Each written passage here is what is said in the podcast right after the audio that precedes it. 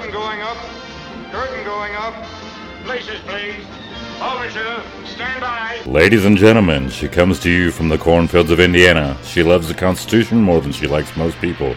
Allow me to introduce Shouse in the House.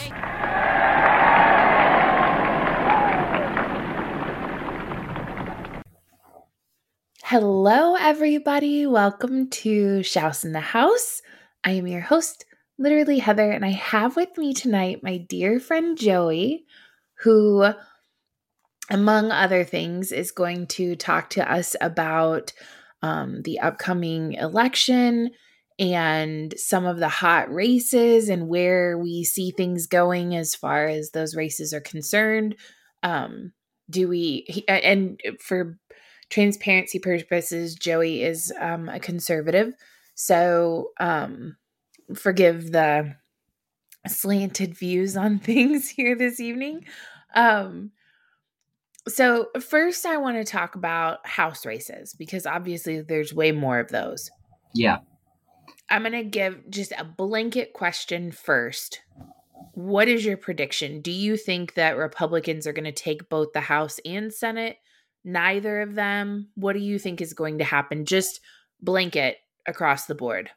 Okay, so unfortunately, I'm not going to give you a direct answer to start with because I got to give my usual disclaimer.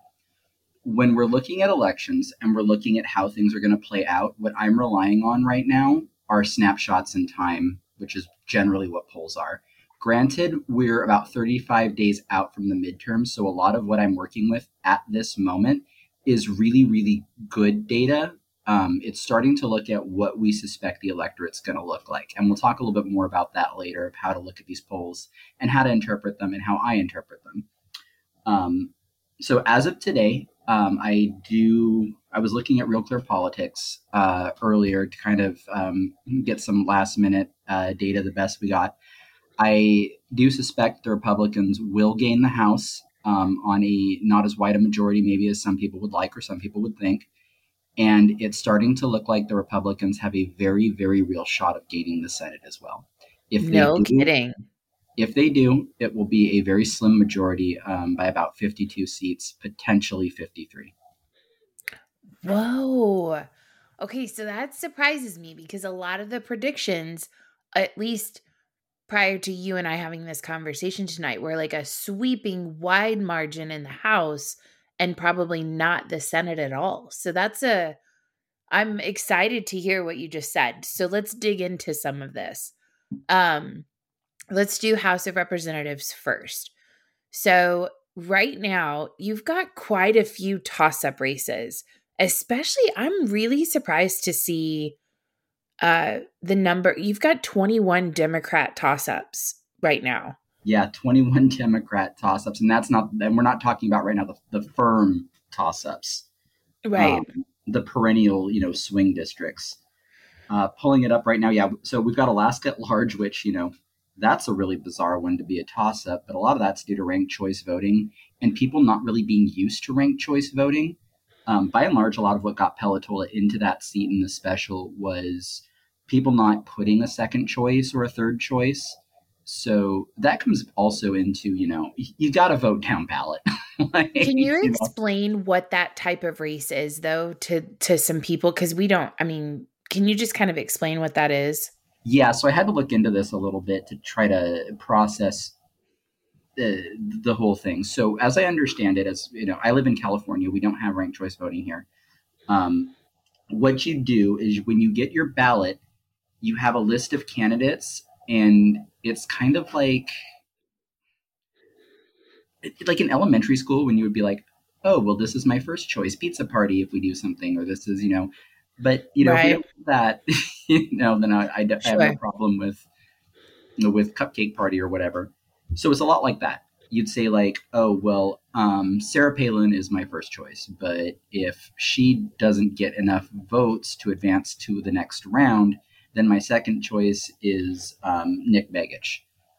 And then so it is also with Democrats. It would be like, oh well, Mary Pelatola is my first choice, but if she doesn't make it to the next round, then I wouldn't mind having uh, Democrat B or C. And so you Right. basically like number your choices. And then so what happens is the ballots all go in and the way they're counted is interesting. So you'll have your first round and they'll see how many um, you know first or second choice every ballot has. And then whoever has the most votes gets moved on to the next round where the other candidates will be eliminated. And you keep doing that, and they keep looking at the ballots until they have an ultimate winner. So here's what's interesting about this is that you don't necessarily need to garner a majority of the vote share to actually win. You just Right. have to have the most um, the most people have listed you as one of their choices. The first person, the first choice or whatever. Okay. Correct. So it's a popularity contest times like two. It really is, yeah. And I mean, that's kind of the best way to put it. Um, it's really, it, it's kind of a weird form of voting, in my opinion. I really don't like it. Um, you know, it, it, it just rubs me the wrong way. Yeah. Like I, I'm not even a big fan of jungle primaries. And you know, being a Republican, I've lived in a state where jungle primaries have favored Republicans for a long time in Louisiana. But I don't even like those. I like to have just you know two completely separate primaries, so that two ideas, two people who represent you know two different um, uh, worldviews can come together, clash, and the voters can make a clear decision on what they want for their future. Right. And I would think a lot of people would, you know, generally agree with that. I see why some people might like ranked choice. I think it's still a little screwy, is what it is. Um, but so the way Pelatola actually gained that seat is that even though Sarah Palin, uh, well, Republicans generally got more votes than she did, you know, she was the most with the first choice. So there we have it. Gotcha. So that's moved into you know into a democratically held toss up. Alaska is still perennially a red state. Uh, I was looking at some polls on this one earlier, and um, you know it kind of shows Pelatola holding on versus Nick Begich and versus Sarah Palin. I don't think that says too much about Alaska as much as it does um, Sarah Palin's baggage um, right. more than anything, because she does come with a lot of baggage. She does. Um, and she's not everybody's flavor anymore either. I think she's still I don't know. No, she. I think she, this I don't know how to word this any other way, but it seems like Sarah Palin jumped on the Donald Trump ship, but when you were a running mate with John McCain, it's kind of hard to pretend, you know what I mean? Like a tiger doesn't change its stripes. Correct. It's kind of And- hard to pretend that you're in that camp when you were diametrically opposed to him. at least at first. And then, you know, she was really big um, with the Tea Party movement in 2010 that ushered in that huge Republican majority and that Yeah. wipeout um, in President Obama's first term. So there is that. That was, you know, the precursor of a, you know, Trumpist populist movement. But then you have Sarah Palin still attached to it. And, you know, it's, she's very much a lover or hater kind of person. And, Yeah. uh, You know, she's got some of the some of that controversy um, from Can't when imagine what that life is like. Speaking from experience. you know, I just don't see her. I mean, don't get me wrong. There's a part of me that will always like love Sarah Palin, um, just because of how what you see and is what you get. She really Right. is. Um, that off the cuff remark at the RNC, I'll never forget it. You know, what's the difference between a hockey mom and a pit bull lipstick? Like, you know, she's just so she's very real, but I don't think Yeah. she's what the Republican Party needs right now. right. No, I agree. Um, we have a lot of open seats uh, in on, on the Democrat toss-up side too. Um, these are all very. Some of these are very good for pickoffs. I mean, looking at states like, uh, um, well, Maine's second congressional district is perennially a uh, a swing district. Um, that's up. Uh, you know, Let's- Donald is Trump that won that. Golden seat. Yeah, Okay. Yeah, that's a golden seat. You know, Donald Trump won that singular electoral vote that he was after in 2016, so that's still a bit of a swing district. Um, that could be Had- right picking. Oh, it probably it wasn't open in 2020, was it? No, I don't think it was Yeah, because Golden's okay. still showing as the incumbent there. Um, you've got Ohio 13. Where is that at? Do you Ohio know? 13. Let me look. Let me actually look that up. Uh, Ohio is a really interesting state, and we're going to talk about that Senate race a little bit because there's a lot Okay. of garbage polling on that.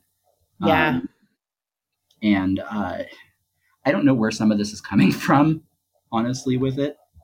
Um, but Ohio, you know, is what we one of the states we always talk about as being this perennial swing state. You know, no Republican has ever won the White House without winning Ohio. Um, so we go into Ohio in 2016. You know, everybody's saying Hillary's going to win Ohio. Well, you know, conventional wisdom tells you that's the election. It's over because Donald Trump can't win the presidency without winning Ohio. Well, what happens is Donald Trump runs away with it um, in 2016 by some eight points. I mean, that's a that's a crazy margin. Handily in Ohio, yeah.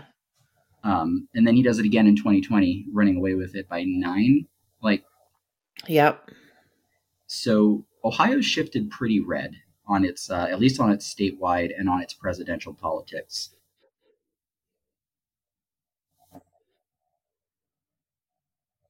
And I am looking this up. I want to find out exactly where.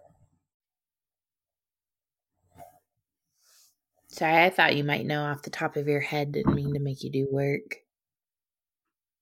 I should have come with this ready to go because.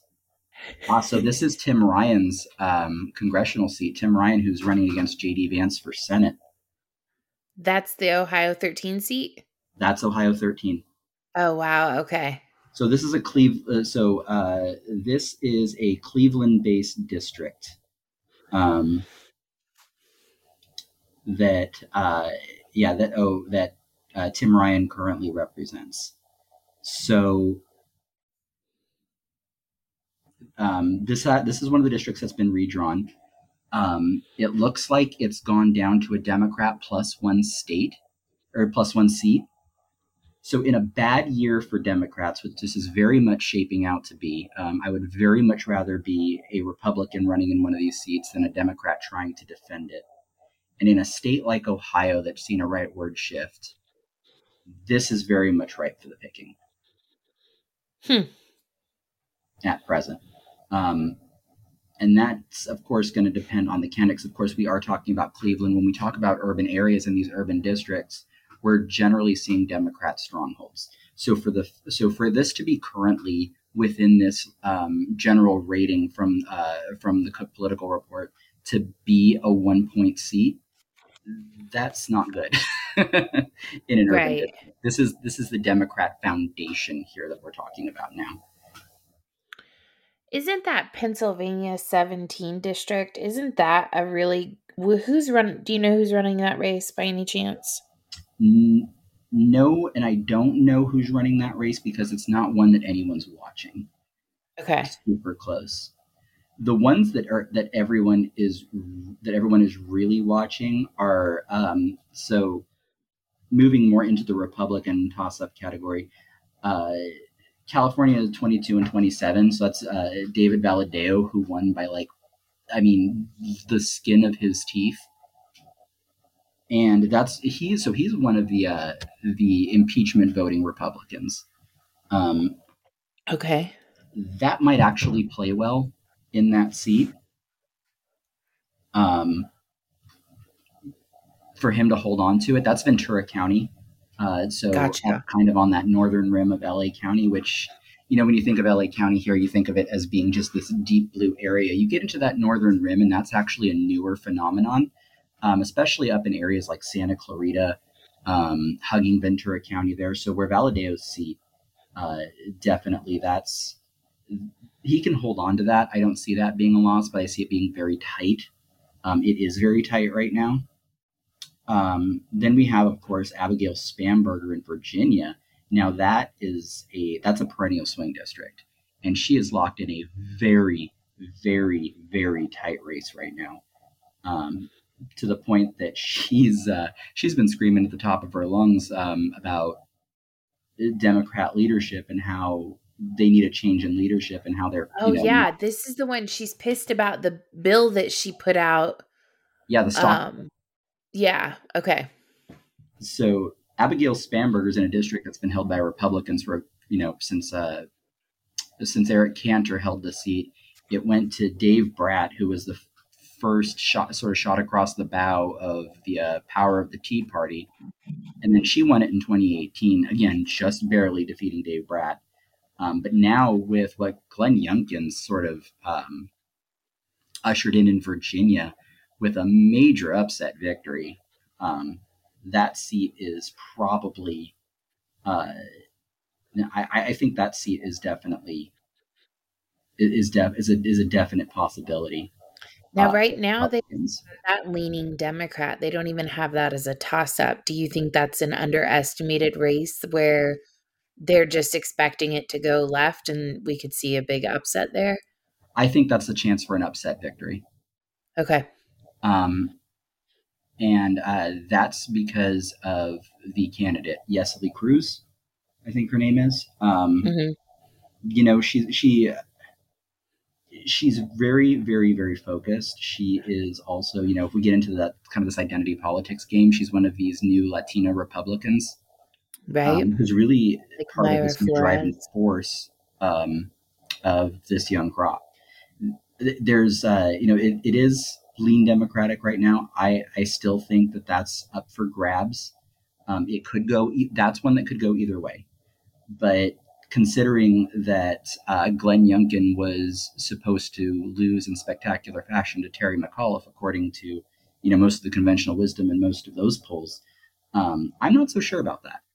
Yeah. Okay, so what do you see in the uh, Washington 3 district? So I just just to hear kind of what what they're seeing right now for Joe Kent.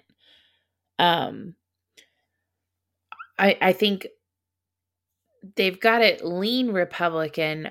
Do you think is he polling well against the Democrats in that district since he primaried Butler? Yeah, that's not going anywhere. Um, Okay. Joe Kent's not in any trouble. Um, it's a little bit tighter, maybe, than it would have been with Butler, but Right. this is very reliable. Um, you even get people like Dave Wasserman, who, uh, you know, he cheerleads a little bit to the left, but he's he's never made a bad call as far as elections are Mhm. concerned. So this is from Cook Political, Dave Wasserman, um, and yeah, he and, and even he agrees that that's. I mean, that would be not not in a year like this where the Democrats are really taking a lot of hits, especially in the generic ballot. Joe Kent's more than likely going to win that seat. I would almost put that under likely Republican, if not solid. Gotcha. Um, Republicans have quite a few open seats in their traditionally lean Republican areas. Um, Arizona six, Texas fifteen, Wisconsin three. Um, that's kind of concerning to me. It's easier to pick off a an, an open seat. It really is. So, because like you know, I want to talk a little bit about incumbency advantage. You know, on that note, Okay. um, that you know it's generally this axiom of American politics that a sitting incumbent has a if we were to assign say a numerical value to it, you add about three points to an incumbent generally um, in how they're polling, um, especially if they're not in a swing district. It's very hard to unseat a House incumbent just because of the ability they have, the bully pulpit they have um, the ability to just be out there, send out, you know, their mailings and uh, their emails that I'm sure some of us get that blow up our um, inboxes from time to time.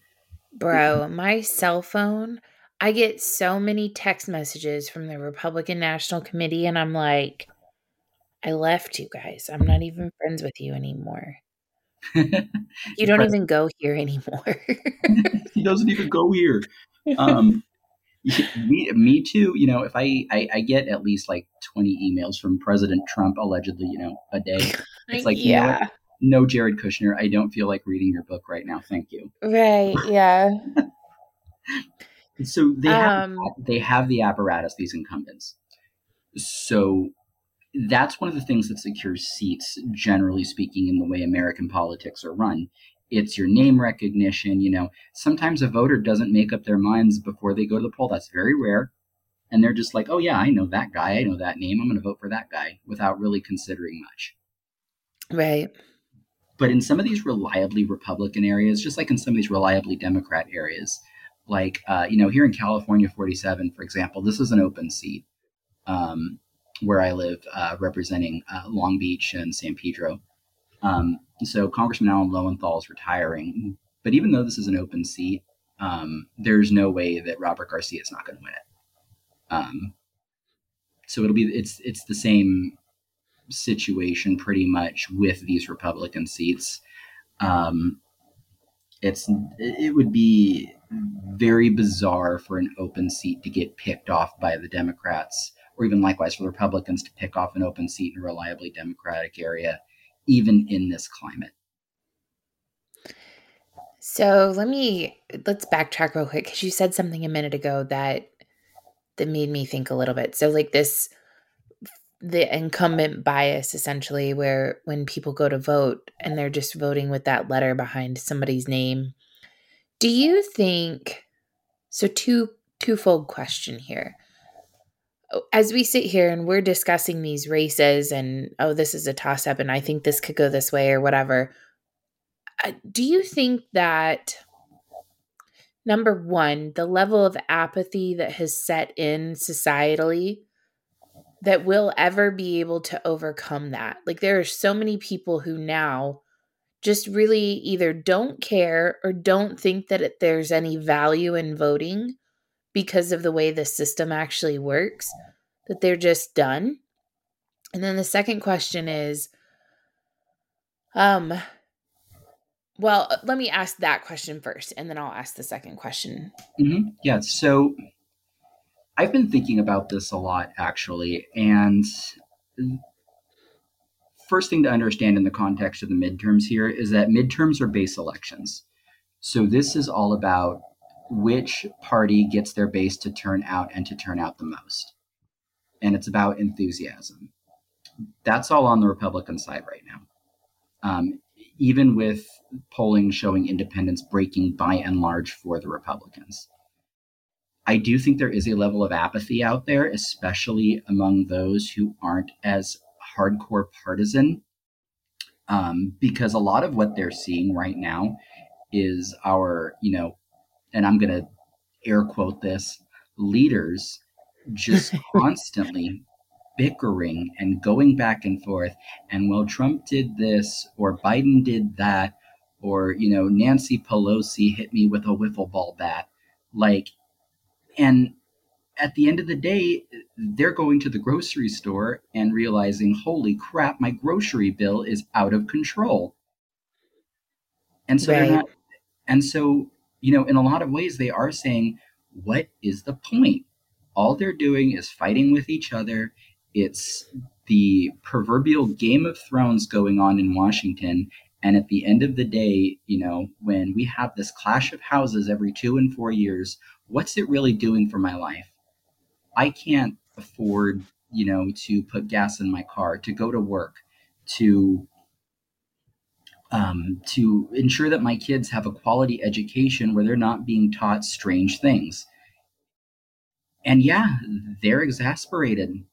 The average person is just trying to figure out how they are going to live a life that doesn't isn't a constant seat on the struggle bus and that beats down the spirit it crushes people and i think that has led to apathy absolutely and so they're just like you know whatever this doesn't matter anyway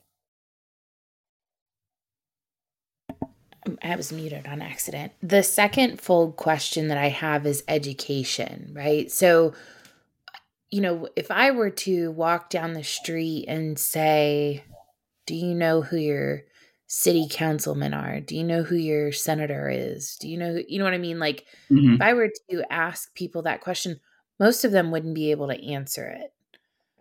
And Yeah. so you have an electorate that's uninformed, by and large. You, did you see that video? It went viral with the girls at UCLA campus where the guy was asking them questions like how many stars are on the flag? Um, Yeah, where's the Queen of England from? What ocean borders the eastern part of the United States? And like these girls could not answer any of the, and it was all females. None of them could answer. There, uh, there was like one dude.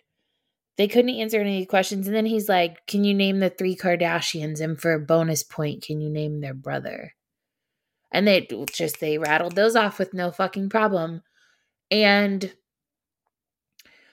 I, you know, I remember civics and government and econ. I remember those classes and how much I loved them and how passionate my teacher was. And, you know, that was a requirement for us to graduate high school. Yeah. Is that still a requirement? Like, do you still have to do that anymore? Like, I feel like something has happened.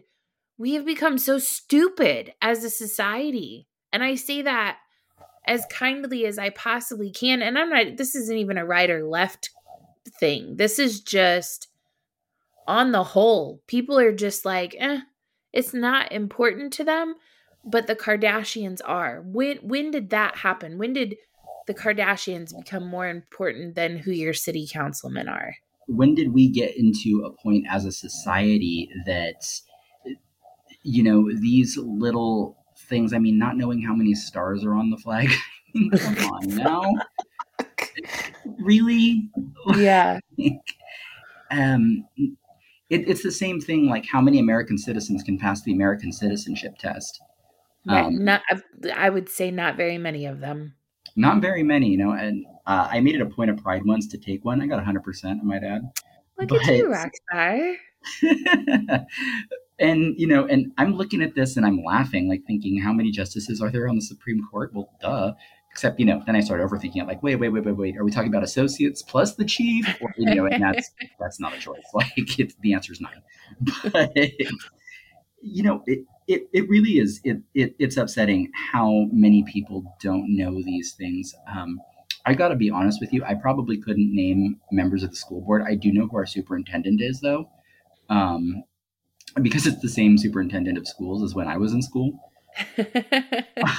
Um, but yeah, there. I mean, I had to take uh, gov- a, uh, I took AP government when I was in when I was in high school. When I was a senior, government and econ were required as a senior, um, and that's actually where I got into this. You know, some people might ask, you know, well, Heather, who is this random guy that you have on your podcast? oh yeah, I didn't even I didn't even give you like your background or your prereqs. So go ahead and do that.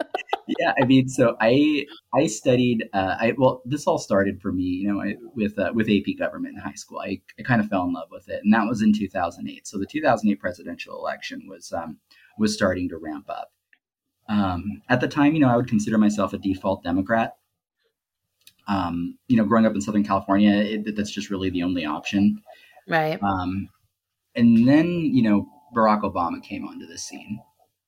And I was listening to a lot of opposing viewpoints while I was in um, while I was in high school because I knew that I was only getting really one viewpoint. Sure. Um, and that lead that led me to uh, the late Charles Krauthammer, um, who I would listen Ah, to quite I often um, which of course led me a little bit deeper down the rabbit hole to uh, you know commentators like Bill O'Reilly and um, Sean Hannity when Sean Hannity still had uh, Alan Colmes with him. Mhm. Um, and I started thinking, you know, I think I might actually be a conservative with some of the things that these people were saying, and I'm like, that makes total sense. right. Um, and then, of course, you know, the market crash happened in 2008. I was graduating high school. The presidential election was ramping up. Um, I did end up uh, voting for John McCain in 2008, so you can all forgive me for that. I know. I I also voted for Mitt Romney. So it's like I I just that's why women shouldn't vote. Um go ahead. I'm sorry. um, so I actually ended up studying politics in college. Um, I uh, studied political science at Loyola University, New Orleans. Um, spe- uh, specialized a lot in American political theory. Um, really took on the focus of American politics. And that's where I started uh, monitoring elections a little more closely because I wanted to understand how these um, the projections and the guesses are made on election night.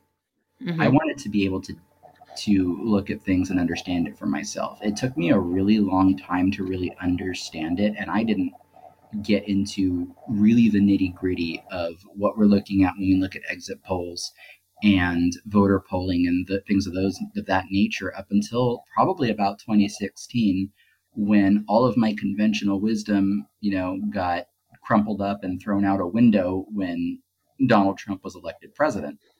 Right. Regardless of if I voted for him or not which I did. But um you know I was still I, I was sitting here on election night watching Wisconsin. And I remember it was about uh, nine o'clock and I um, Pacific time, and I was looking at some stuff, and I had news feeds on and cable news in the background, and you know, kind of doing my thing. I looked up at some friends of mine watching some of these returns come in, in Wisconsin, and watching these red areas where Trump was overperforming, and going, "Holy crap!" I will never forget that night. I for for the rest of my life watching Hillary Clinton send John Podesta out to give her concession speech and send all those people crying home. Like that that night was epic. and you know, by that point, like nobody had actually project or called the election. Right. And, um except for some of us who were kind of in the know that knew even before that that it was over. Yeah. I mean, once once the Wisconsin domino fell, there it, you knew that there that Pennsylvania was probably going to be next. Yeah, um, which is ultimately what it was on election night. But then, of course, the Michigan domino fell also. Um, and that's where I continue to believe that elections are going to be won and lost now, is uh, up there in the Rust Belt and Midwest. That's where Republicans need to be focused nationally because that's where there's still this sort of butting of heads of yeah this is a lot of union blue collar homes but these are also people who are being ravaged by inflation and by the economy which are the two biggest issues according to uh, even this um, abc washington post poll that came oh my god it was so bad. And did you see nancy's press conference where she's trying to like or not her press conference, but like her interview where she's trying to like justify the polls. Did you see that? I saw a clip of it, but I didn't see the whole thing because I'm pretty sure I was still at work. But yeah, I. Holy shit, man! She's grasping at straws at this point. They're they're in a panic right now because they really are about to lose their their control on power. They have everything right now. I and, and I want to really want to um, drive this point home. This is not going to be 2010. I don't think this is going to be 2010. I don't think any data suggests this is going to be 2010. Mm-hmm. But it is going to be 2010 in the way that the Democrats are going to lose everything. Right. They've gambled. They've, uh, you know, they, they've gone on this drunken spending spree that in the middle of inflation, um, you know, and the barometer by which everything is going to be judged is going to be by the kitchen table issues. They're out here trying to give us this Roevember abortion narrative. And you know something? No one gives a shit if you can get an abortion or not when they can't put gas in their car and go to work and have food to eat. Joey, you know what's crazy to me?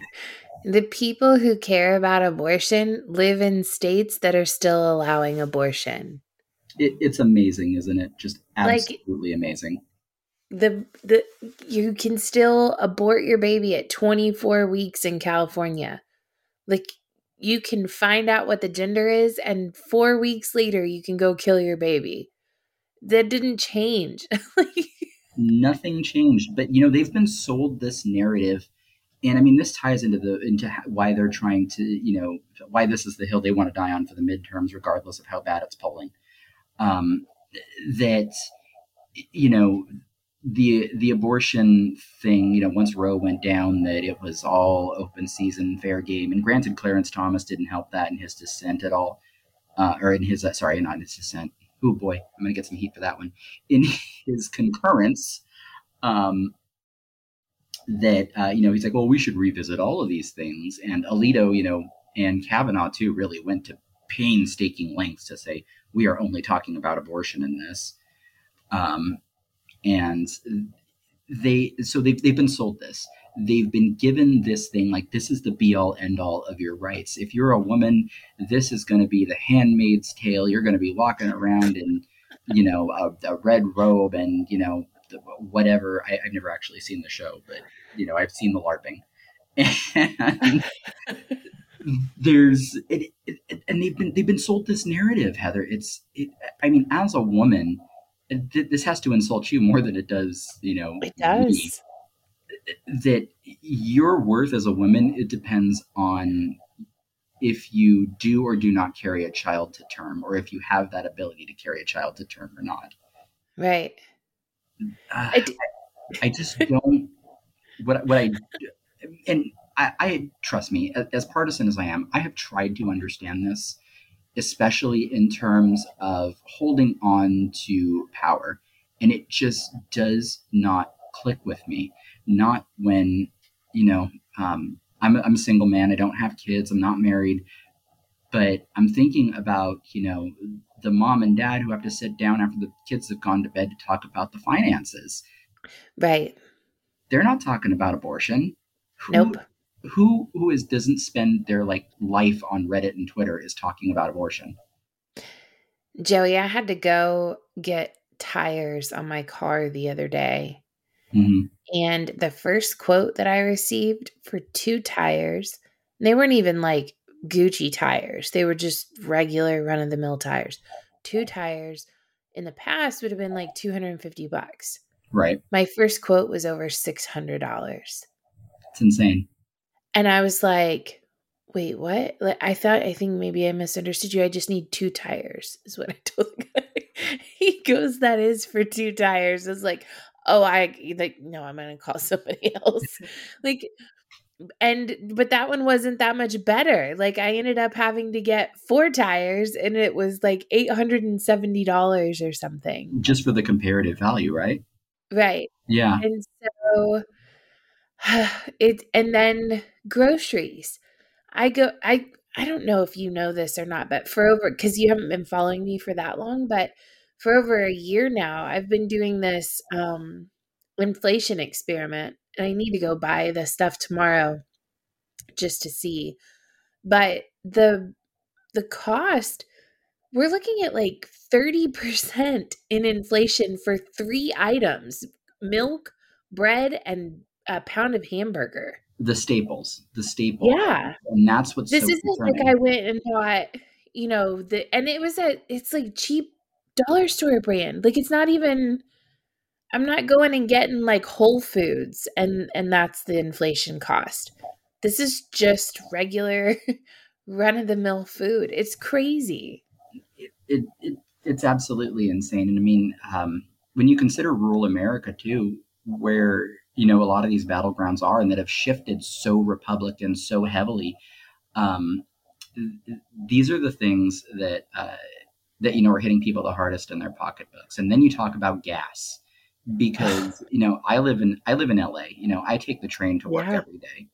Um, but if you can't put gas in your car to get to work and you live in an area where you have to drive i mean la is still pretty much a city where you pretty you would almost have to drive everywhere.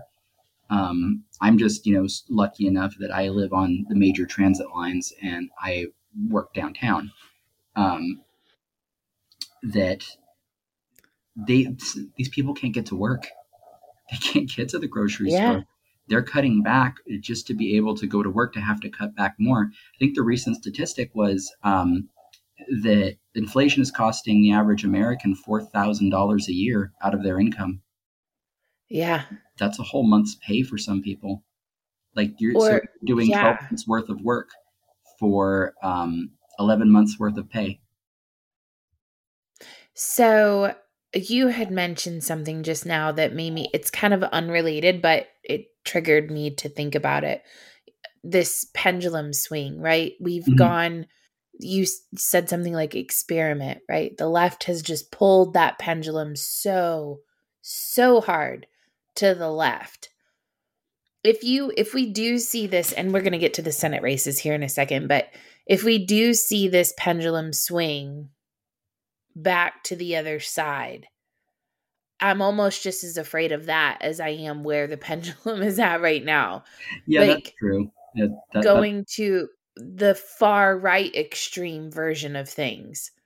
And um i i just kind of want to hear your take on that what you think that looks like if that does in fact happen Well, what do we think the far right is? I mean, let, let's try to define that for a second because there is this kind of nebulous, you know, throwing around of the word extremist and extremism. sure Um, because you know, um, it's less about that and more about um so like the liberty minded version of me has i'm i would still consider myself like conservative in some regards but i, I see like this administration giving us something similar to the patriot act but worse like that's i i mean like extreme increase in police power, preemptive force, that type of stuff. I that's what I see coming from a, a hard swing to the other side to quote unquote crack down on crime. Because that's I mean that's the that's the third most important thing that's on people's minds right now. Um, Yeah, after inflation in the economy. So Um, and yeah, that's that's definitely a possibility. I really don't see in anyone who's you know a, a serious candidate. I don't see this authoritarian trend. Um, right. There's ways to combat crime that don't involve the constant uh, don't don't involve a, a heavy surveillance state. So if we're going to talk about like maybe the far right here as like being being a more authoritarian right, that exists. Don't get me wrong. Um, Right. I'm not so delusional to say that it doesn't. I just don't think it's enough that it's going to have any sort of. Um, I I don't think it's going to gain too much ground. Um, a hard swing to the right, I think, would look more so. We're gonna we would get a lot of conservative populism. So, but some people like to call Trumpism without Trump. Um, Right. if, if that makes sense Sure. that's yeah. more of what I see going on now with crime. You know, since we since we brought that up, being number three, just to uh, share, Republicans are trusted um, on crime uh, by fifty six percent, and Dems by Democrats by thirty four. Uh, and that's from I like using this right now because uh, it's definitely an adversarial poll, but that's from ABC Washington Is that Post. ABC? Yeah. yeah, Yeah. and I really like using that right now, so uh, I don't sound like too much of a shill because I'm about to go heavy on CD Media and Trafalgar. Um, but uh, it, yeah, I I just lost my train of thought because my cat decided to walk across my laptop. No, it's okay. No worries. Um, yeah, so with crime, sorry. Um, the, biggest thing is getting these uh, soft on crime DAs out. Um, the that first shot was fired with Chesapeake, and oh, buddy, I did not see that one coming. Um, at least not by its margin. Um, San Francisco is by and large been under under siege by crime. I mean, for years now. Uh, LA's gotten just as bad, if not worse and there were vo- the voters in San Francisco, to their credit, as crazy hippie liberal as San Francisco can be sometimes, said enough is enough. Yeah. And how do you go about it? Um, you know, I've uh, read a lot about broken windows policing, so we're not getting into like super heavy authoritarian, like uh, you know, crime crackdowns and surveillance. And um, well, the Democrats didn't go for warrants. Why should we go for warrants? It's more of finding these areas where you know little things like vandalism, uh, breaking and entering, things like that are happening, and having laser focused crackdowns on petty crime so that you reduce the overall crime rates of violent crime and large dollar property crime. if that makes sense. Yeah. So there's Oh, always man. something going on, but you're being targeted. You you know you you you have a more targeted approach rather than Sure. some kind of shotgun. Uh, well, you know they did it. They they weaponized the FBI. We're going to weaponize the FBI. Uh, no. the Republicans are way too spineless to weaponize any agency of government. I think we all know that. Yeah. They're too spineless to even stop the weaponization of a branch of government. Um, okay, let's get into the Senate race. And then I want to talk some social stuff before we get off here. And uh, we've already been on here. I knew this was going to happen because it's you and me. We're already 45 minutes in and we haven't even made it through the Senate races yet. Okay. Um so this is interesting to me. Okay. So you've got your lean Democrat. So you've got Kelly Bennet and Hassan, Mhm. and you've got toss up. Warnock and Herschel Walk- Walker are like neck and neck right now, which was unexpected. Um, depending on who you're looking at. Um, I firmly believe that Herschel Walker, or that Her, yeah, that Herschel Walker is going to defeat Raphael Warnock, but it's going to be very narrow. It's going to be about like one point, and this is the reason I believe that. Um, other than you know CD Media and Trafalgar both having him up, I think by two. Um, Warnock or Herschel Walker? Which one? uh, Walker's up by two. Okay. Um, Brian Kemp is um, about to. What's the delicate way to put this? Um, shellac Stacey Abrams for a second time. She just lost a huge lawsuit today. Yeah, I saw that. Yep. Um, Okay, go ahead. I'm sorry. but uh, with with Brian Kemp performing where he is at the top of the ticket, that's what's going to be Herschel Walker's um, uh, gateway Saving into grace. the Senate. Yeah, Yeah. because there's not going to be in that race. There is not going to be a split ticket um, Kemp Walker or Kemp uh, Warnock voter. That's not going to happen. Not in Georgia. Right. Um, now, with Herschel Walker, I mean, is really how I feel about that. That's how I feel about a lot of these races, Joey. It, it, I mean, it, it's Doctor Oz too. Like, I mean, was Mehmet Oz really the best? The, the best we had No. Why are we sit like why are we choosing such shitty candidates? It comes back to I think that you know those girls who knew who the Kardashians were but couldn't tell you you know who the Chief Justice of the United States is. Um, Yeah. it, it, it star power means more than America than ideas and leadership. I mean, you know, we're going to have a majority, and Herschel Walker is very much going to be a um, a Trump acolyte in the Senate. That dude's not going to, you know, he he's he's going to dance with the people who brung him and who put him there. And Donald Trump is partially behind that. Um, he's probably going to be a thorn in Mitch McConnell's side as a U.S. senator. I'm just praying to God he's not, you know, d- doesn't. I fly feel like the they all are and Mitch McConnell's like fuck this. Well, With his little comments that he came out, he had to walk those back real quick. you know, Mitch McConnell needs to not be in leadership. The the, the Senate Republicans need to revolt because, uh, you know, it doesn't matter if uh, Willard Romney and uh, Lisa Murkowski and um, Susan Collins want him to be majority leader. If the rest of the caucus is like, you know, knocking the turtle over on his back, like it just Right. the man's too old. He doesn't represent what the Republican Party is becoming anymore. This, you know, increasingly blue collar, rural, working class um, party that the, you know, this very average Joe, um, uh, you know, apple pie and uh, American, like he, he, that's not Mitch McConnell. Mitch McConnell is of the McCain wing, the, um, you know, everything that's dead about the Republican Party that Donald Trump, you know, uh, took out in 2016 and then has and then has basically double tapped at this point. It's it's done. I mean, It's he, he needs to let it go for the new generation. Um, in the majority. Do you think he will? I don't think he will willingly. Yeah, I don't either. I think um, he's going to lose control of the caucus, and he's probably going to say, you know, f this and not seek reelection in four years. Is probably what would be more likely to happen, rather than actually giving up the majority, the rather than giving up the leadership in the Senate. I'm getting a little bit ahead of myself calling him the majority leader, but um, I do believe it's going to happen.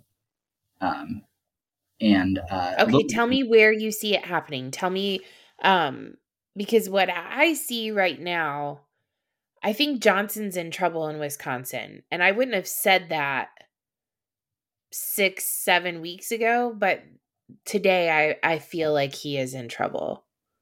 Um, so I'm actually over here on uh, looking at Real Clear Politics map. I, for those um, who don't know about Real Clear Politics, what they like to do is take the average of polls. Um, so I'm looking at their Senate map right now. It's the most recent one they they have based on the average. Um, Okay. They have Wisconsin right now at solid red. Um, Really? and I'm going to agree with that because a recent poll uh, shows uh, Michels actually defeating Governor Evers by a point, and then it's also showing Ron Johnson ahead by six. Um, What? yeah, so this is a so this is where Trafalgar comes in. Um, so for those who don't know, Trafalgar was one of the most accurate pollsters of 2016. In fact, I think they were the only pollster. They that were the only ones that predicted that Trump was Yeah. going to win. Yeah. Um, it- they did it again with Glenn Youngkin too. I mean, I think they were like, like Youngkin plus three and Youngkin won by two point seven. Um, I said Youngkin plus two, and of course, you know, I was about just I was less I was about more off than Trafalgar, but not by much.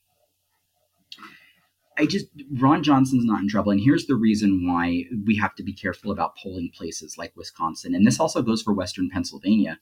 Um, these places are notoriously difficult to poll. Why? Because the majority of the state lives in very li- lives in these very rural areas, and they simply don't respond to polling. So where are you getting your samples? You're getting it from the urban areas and centers, and those, of course, as we discussed earlier, trend heavy Democratic.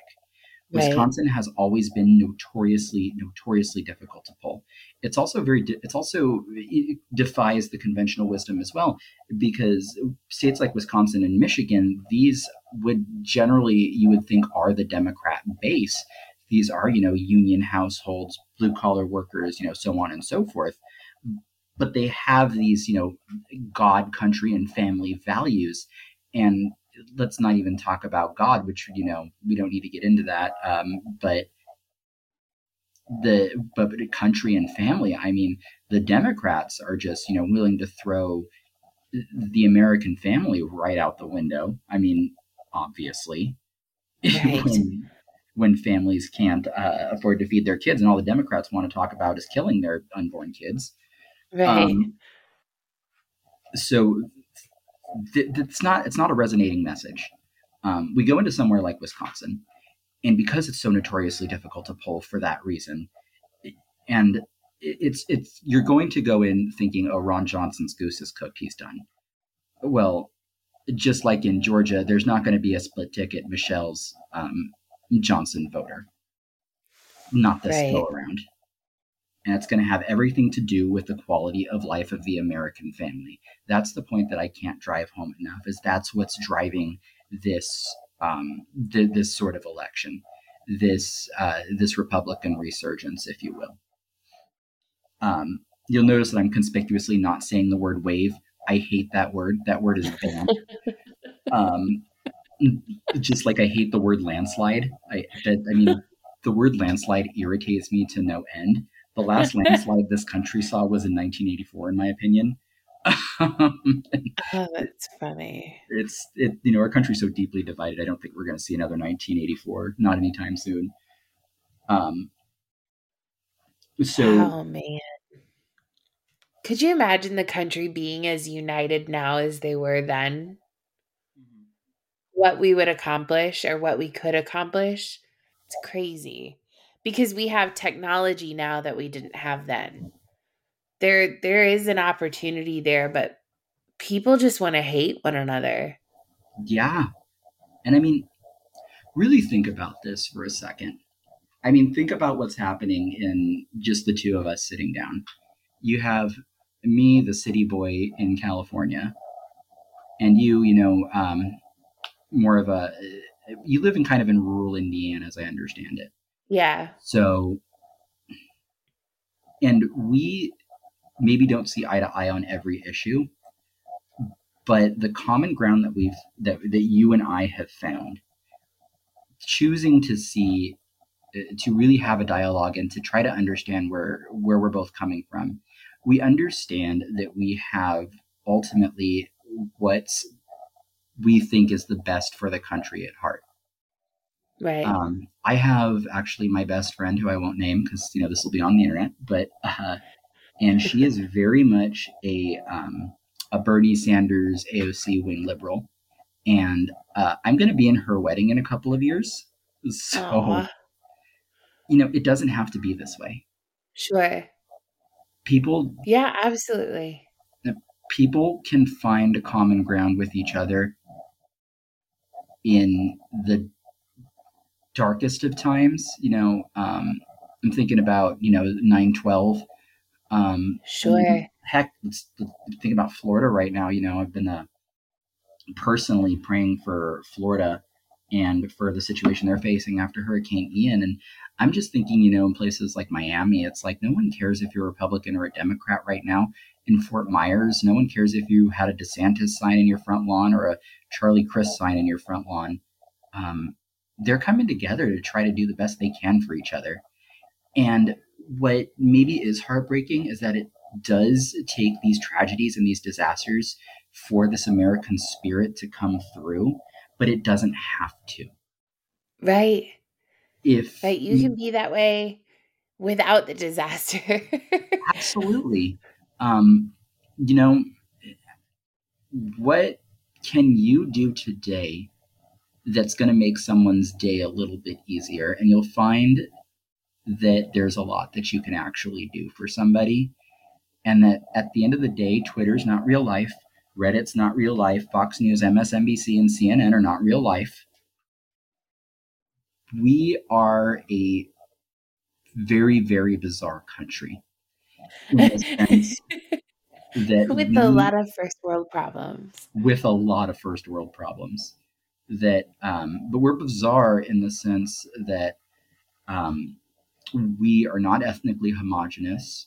Um, under the strictest definition of the word nation that's not us because we don't have a common um, sort of uh, you know this common set of like religious um, social and grounded you know in in that sort of thing america is this weird amalgam of all kinds of people from that came from all sorts of different places and are trying to make something work under the proposition that all men are created equal and are endowed with their creator by certain certain unalienable rights.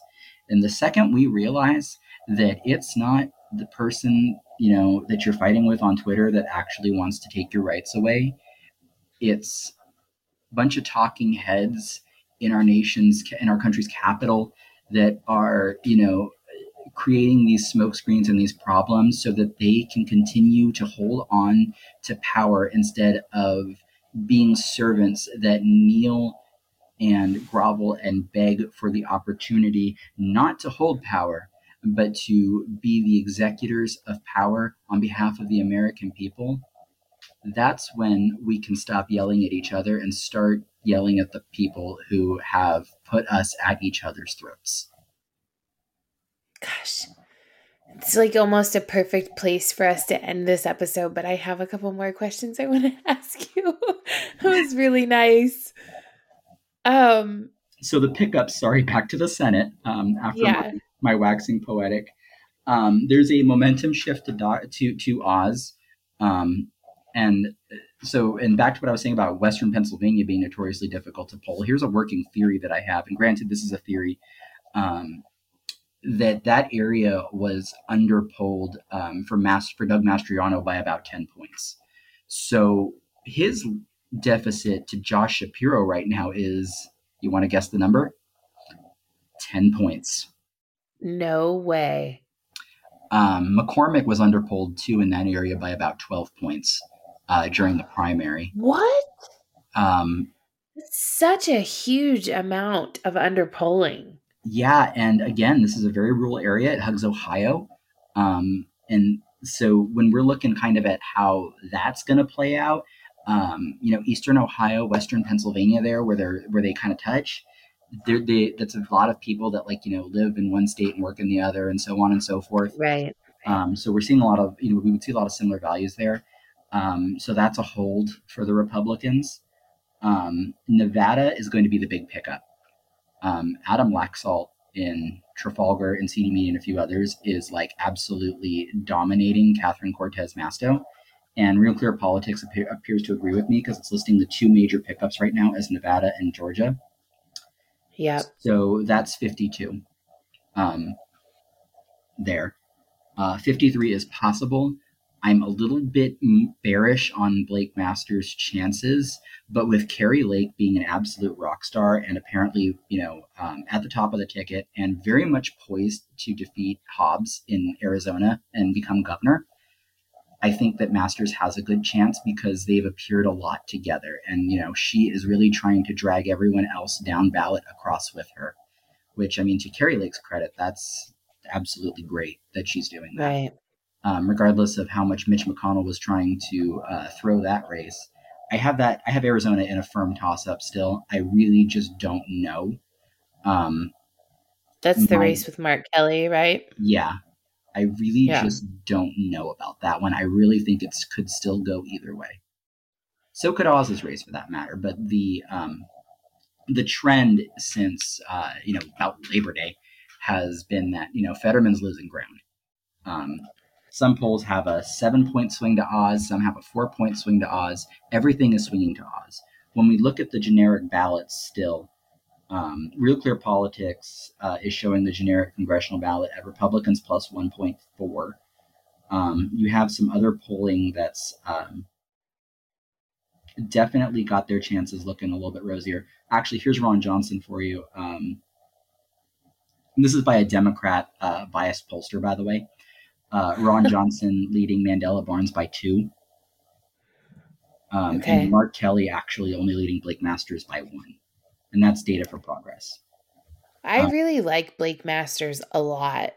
And I, know he's super controversial. There are a lot of people who don't like him because of everything that went down between, well, not between, but like with Peter Thiel and all of that stuff. But I am a huge Blake Masters fan. So I really hope that he wins. I, I'm hoping he does too. I think he can do it. Um, I think he can do it. I think if he does, it's- he's going to be having Kari Lake to thank for that. Um, yeah, I think so she's, too. she's a rock star that came out of nowhere. And Yeah, she was a name that you'd never heard of, and she just popped on the map and then has been pretty predominant for the last month or so. she dominated her primary. And I mean, of course, you know, I, I think you were listening to me kind of gripe about this, how long it took Arizona to count the damn ballots. Right. um, and it was almost like you know this. Uh, they didn't want to announce the death of the McCain dynasty, which is basically what happened in Arizona, um, because that's what Ducey and you know her opponent in the primary, Robson, represented, and everybody's coming out with Kari Lake is going to lose this, Kari Lake is going to lose, and um, yeah, that's just uh, now she's dominating Katie Hobbs because Katie Hobbs, I think, is just a terrible candidate in Arizona, and it's in a really, really, really bad year for Democrats. Isn't Um, Katie Hobbs the one that was like having sex with her intern or something? No, that was uh, ooh, who was that? It was Katie something. Katie Hill. She was a Democrat congresswoman from California. Lord have mercy. Sorry. us. I was like, Wait a minute. She's back? No. yeah, and she moved to Arizona to try to. well, yeah, I mean, like, legitimately, that's what I thought. I thought she was trying to make another go for it. Oh man, wouldn't that have been funny? Um, okay. So you think we're going to take the Senate and you think we're going to win the House, but not by as big of margins as people thought? No. So I think the m- most realistic scenario is the Republicans gain a, a majority of 10, putting them at 223. Um, 225 is possible, but it's not going to be any higher than 230. Okay. And you think we'll be sitting between 52 and 53 in the Senate? Yes. Uh, 51 is still possible depending on what happens with Dr. Oz. Okay. Um before I move on real quick with the Fetterman situation. Like there's obviously a whole lot of um gossip and accusations going around. Am I to understand that he legitimately had a stroke recently and he's having trouble speaking? I have no reason to true? believe that it isn't caused by a stroke. Um, uh, okay, we're about to get into pretty, you know, gossipy territory, water cooler territory here, so I want to be Sure. careful with what I say. Um, he's got some very obvious health issues. For that matter, so does the president of the United States. Yeah. Um, that's why I really think that this is really Dr. Oz's to lose. Because it really seems like every other day that John Fetterman is up there, you know, stumbling over his words, this, that, or the other thing. There was that whole, you know, mean girls back and forth between him and Oz about the debates. Right. Um, yeah, it's, you know, I just wanted to understand why the Democrats would put up a candidate and go the entire like this happened it's my understanding and again I'm trying not to be gossipy. It's my understanding that this happened early on in the campaign process. They could have replaced him with a viable candidate. I think it happened about that- a week before the primary, if I remembered correctly. Okay. Like a week or two weeks before the primary is when he had the stroke. Gotcha. So yeah, but you know, there, he, you, you can't help but feel bad for the guy. I, mean, do. I I absolutely do. but at the end of the day, this is having a position of leadership, authority, and power in this country. Yeah, I feel bad for Joe Biden, but I really would like for him to step down because he is cognitively not capable of running the country. Especially after this thing lately, looking for um, the, the that poor Indiana congresswoman that died in the car accident. Yep. Um, he did it twice. He, he did it twice. And I mean, you know, Karine Jean Pierre is getting up there like, oh, you know, she was just on his mind. She he was looking for her, Heather. Anyone who watches Yeah. even unedited video of that. And then he did it again at the FEMA briefing, you know, walking away going, Jackie, where's Jackie? Excuse me? He hosted their family, her family, on Friday. So, like, could you imagine how awkward that meeting would be with after twice he's searching for this dead Congress member? And then you're gonna have to, your family's gonna have to sit there and hang out with them. Could you imagine that? you know, um, it, it, it is awkward because, uh, on a very personal note, um, my mom's uncle, so my grand uncle, my great uncle, um, also has dementia. And so the last time we actually went to go see him, um, he was mostly pretty um, lucid. But my grandfather, so my grandfather passed away in um, 2007. And he kept asking my mom how her dad was like you know it was awkward but we you know we understood you know that um that that uncle mike's you know he, he's got his health issues and, that, and that's where that came from so you know there, there wasn't any hard feelings or anything but again he does have those health issues and he kept asking my mom that question how's your dad Um, Right. it's heartbreaking when someone that you love goes through that and it's just like why would we want to put this on full display of the country and just pretend that the emperor's got these brand new Gucci threads on Joey, feel like butt ass Not naked? just for our country, but for the world. yeah You are putting on display pure, unfettered weakness. that China's watching that Russia Russia's is watching, watching, Iran Yeah. all of these North bad actors. Korea. and it really just makes you wonder was Donald Trump really that bad? right. Yeah. Like we don't have, thank goodness, no more mean tweets. Okay. So I want to get personal with you for a minute if you'll um if you'll afford me the opportunity to. And if if not, I'll just edit this part out. Yeah. Um so I want to talk culture for a few minutes. Is it difficult? You are a gay man in California, but you are a conservative. Is it a challenge for you? And do people treat you differently because they automatically expect you to be a Democrat? They automatically expect you because you identify as a gay man, you should toe the line on the the political spectrum. Does does that happen to you? It does in the times where people ask me questions or want me to be involved in certain conversations.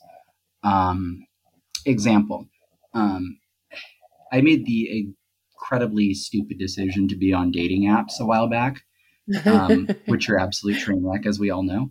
Sure. Um, but uh, I remember that um, you know during the um, you know during the election was when I was on a lot of these apps and uh, uh, during the 2016 election, excuse me, because during 2020, um, obviously there wasn't too many places to go out for a date. Um, right. But and like you know people would uh, you know like oh yeah can I see like your social media or whatever and I'm like yeah whatever you know my Twitter's public like you know and Twitter's sure. of course where I get the most rowdy politically as you probably well know. Yes. Uh, and so they would see you know my my Republican uh, leanings and even though in 2016 I was less than enthusiastic Trump voter um, that I was at least moderately defending Donald Trump. And you know, eh, those uh, my dates would get broken off. Um, you know, people would say, "Oh, like you know." You know, the ones that I get the most are like, you know, you're self loathing. You clearly there's something about yourself you don't like. And I'm, I just think to myself, what?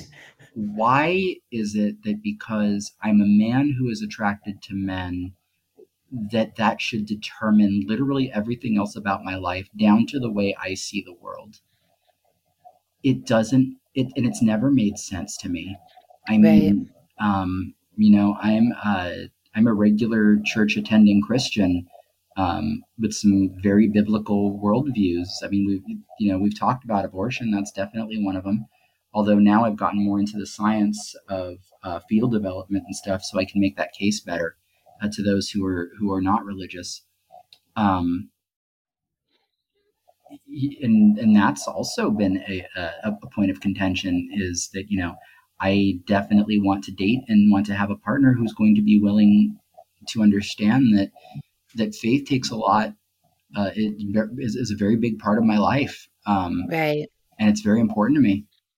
Um, I'm more likely these days to identify myself as not even with my politics, but as being a Christian before anything else, before even being gay, before being, um, you know, conservative, uh, any of that, because that's the part of me that um, that forms this this understanding of everyone around me is my brother or my sister, and right that's why I get involved in things like this is because I care about people a lot.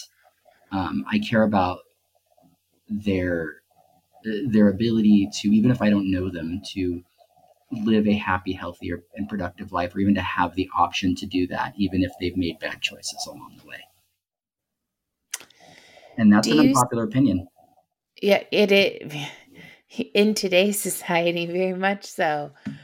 Um, do you see like we were talking pendulum swinging earlier and and authoritarian right and things like that so right now you're seeing a lot of um, as a christian i would imagine some some issues especially we just talked on friday night we talked about the transgender legislation that governor newsom governor newsom gavin governor gavin newsom gavin, just signed into law and um you know drag queen story hours and pride parades and you know this over sexualization in the presence of children is really for me what it boils down to that I take issue with, right? Yeah.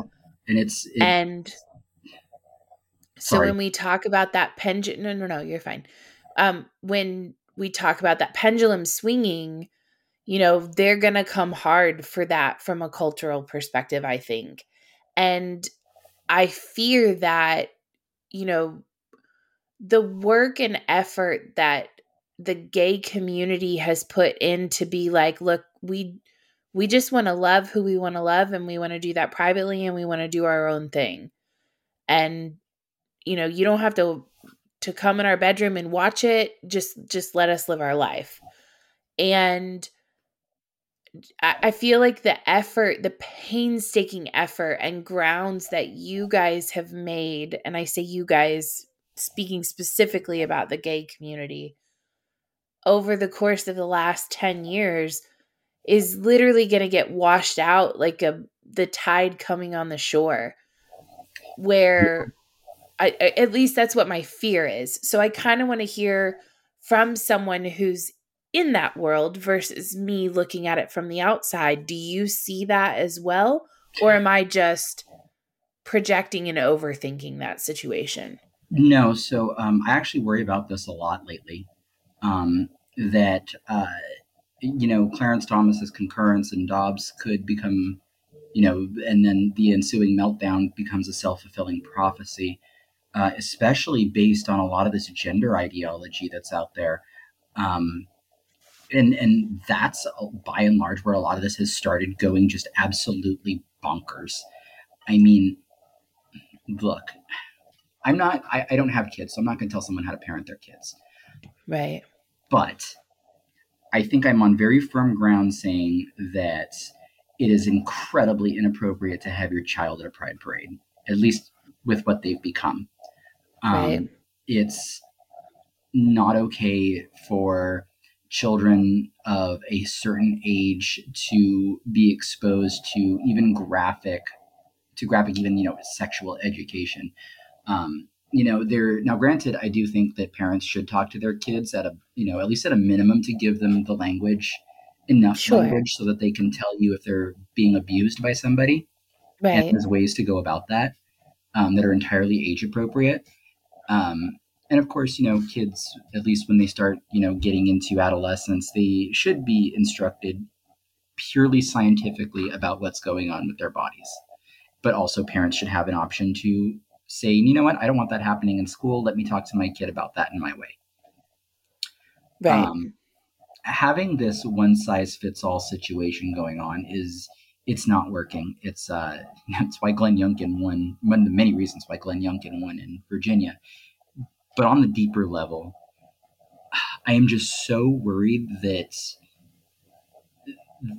that the the extreme far left, what I commonly refer to as the alphabet cult, to distinguish it, you know, from the rest of us normal, sane people. And we are going to be casualties of what they're doing. We're going right. to be collateral damage. And there there have been more and more, or maybe it's just, you know, that uh, I, I do run in, you know, a lot of these uh, circles, um, you know, obviously in yours and then a few others, that I have met some more uh, gay people who are at least questioning what the line is and not right. it anymore. But um, last night we also had another we had a, we had the conversation about this. I brought up an essay by Alexander Solzhenitsyn called "Live Not by Lies," and I understand that it's difficult for a lot of people to speak up. I mean, I'm being very vulnerable right now talking to you and knowing um, what your your reach is and where this is going to go. Sure. And I honestly don't care because standing up for the truth is the most important thing that you can do. If you can't do that in your own life, just simply don't indulge the lies. Um, right. In this case, you know, the this uh, you know one size fits all approach to gender and sexuality. This um, you know the, this these forces that are just coming for kids. For I mean, for God's sake, these are people's children. You know, like yeah. I the only thing that I can say to some who might be listening to your podcast is uh, is that there are there are those of us who are normal. Some of us are too afraid to speak up and speak out. That's just going to be the bottom line because they don't want to lose friends. Um, I think in a lot of the gay community too, it's just that this is uh, there's a lot of peer pressure. It's this is what's popular, so I have to believe this, or at least I have to say it, even if I don't really believe it. Sure. But if you need somebody to go with you to defend your children from these forces that want to push these drugs and these surgeries and everything else on them, I will be right there with you to to stop because we th- this is madness at this point. It is sheer unadulterated madness. If is that disheartening for you as a gay man? I mean, I I can't imagine it, and I can't. I right? It's like me trying to imagine being black, or me trying to imagine being a man. I can't. I can't put myself in those positions because I, I have never experienced it. But I, um, my heart really breaks because I do have quite a few gay friends, gay and lesbian friends, and you would I, I, I sound so like fucking rude and i don't mean for it to but like you would never know right? Like, yeah. like you would never know what their sexual preference is. They don't wear it on their body like a like a marker. And they just want to live their life you just want to live your life. You want to get married to a man that you love. You want to have kids and a white picket fence. Like we've talked about this. So yeah, that's that's my biggest dream in life. You know, some people dream about being the CFO of a Fortune 500 company. Some people dream about making it big in politics or this, that, or the other thing. My biggest dream in life is to be a husband and a father. Like if I have that, I've got everything that I could ever need in life, and I will have considered my life to be a success. See, like that's so beautiful. And so to I, I feel like there is a lot of I remember when gay marriage was legalized. I'm going to go back to this moment. Do you remember the county clerk who refused to sign the the marriage licenses? Do you remember that? Yeah, Kim. I think he was in Kentucky. Yeah, Kim yeah. something. Yeah, I remember that. And so I remember being so angry for those people because she was so adamant on not doing it. And and you saw this big like the straight community was happy for the gay community to finally be able to get married to one another, to finally be recognized as just two people who love one another. And then what has transpired over the last what is it now 10 years since that happened? 10, uh, it was eight, 2015 eight? yeah obergefell was well obergefell was 2015 okay. So so um, almost 10 years. yeah thereabouts. Um so where we've come like it, now it's to the point you have large um, corporations changing their bio uh, pictures, their their unless avatars. It's middle, unless it's the Middle East division, and throw that right. oh yeah, um, and you have big parades, and you have all of this. But then it has there is a subsection that has just transformed into this level of degeneracy, and they're using gay people as a stepping stone to that. It's like they're walking all over what you guys have done. And it just, I can't imagine how frustrating that is for you guys. For me, you know, I have just, um, I, a couple of years ago, I was in a really ill advised relationship and, uh, you know, was more involved in that community. And, um, I needed one more time to see how toxic it is. I think is probably what the situation was. Right. Um, you know, because I, I I've always had this in my head that I could you know have one foot you know in in both the things, and uh, you know I, I need to listen to you know the literal God that I believe in uh, more often, knowing that I can't serve two masters because right. I can't serve two masters, and I can't have one foot in you know this type of life that i'm pursuing that i want that i would love for everybody to have and still have a foot in a world that's driven by just catering to every little impulse that you have and putting it on display in some of the most grotesque ways imaginable. Right. Um, once they've started this coming for the kids thing, that is when I've really, really just I, I've had it with the with you know the mainstream quote unquote gay world now, and Right. you know this is a you know it, it's it, it is disheartening. It really is. Um, I get into my own head a lot, and I try not to be there because sometimes it can be a pretty dark place, and it makes me think, you know, that um, even the life that I'm really chasing after, that it's not going to be attainable because I'm never going to find somebody uh, who's who has the same goals in life that I do and actually means them. You know, a real monogamous marriage, um, one that you know, uh, using a lot of uh, Christian language here, and I apologize for that, but one that dies to itself every day, that crucifies itself and is no longer, um, you know, two egos. It's a single will united in love and in grace. And, you know, understanding that I'm not perfect, that I'm no saint. Um, in fact, I'm as far from a saint as it gets, but that we can try to build something together. And it, it, it just gets into my head that that's, it's almost going to be unattainable. But on the other side of that, you know, uh, I'm also reminded of one of my favorite pieces of scripture that reminds me to, you know, seek you first the kingdom of God, and all of everything else is going to be given to you. You just have to keep, you just have to keep on in perseverance and keep trying. It goes for politics too. It goes for this really, really crazy world we're living in right now.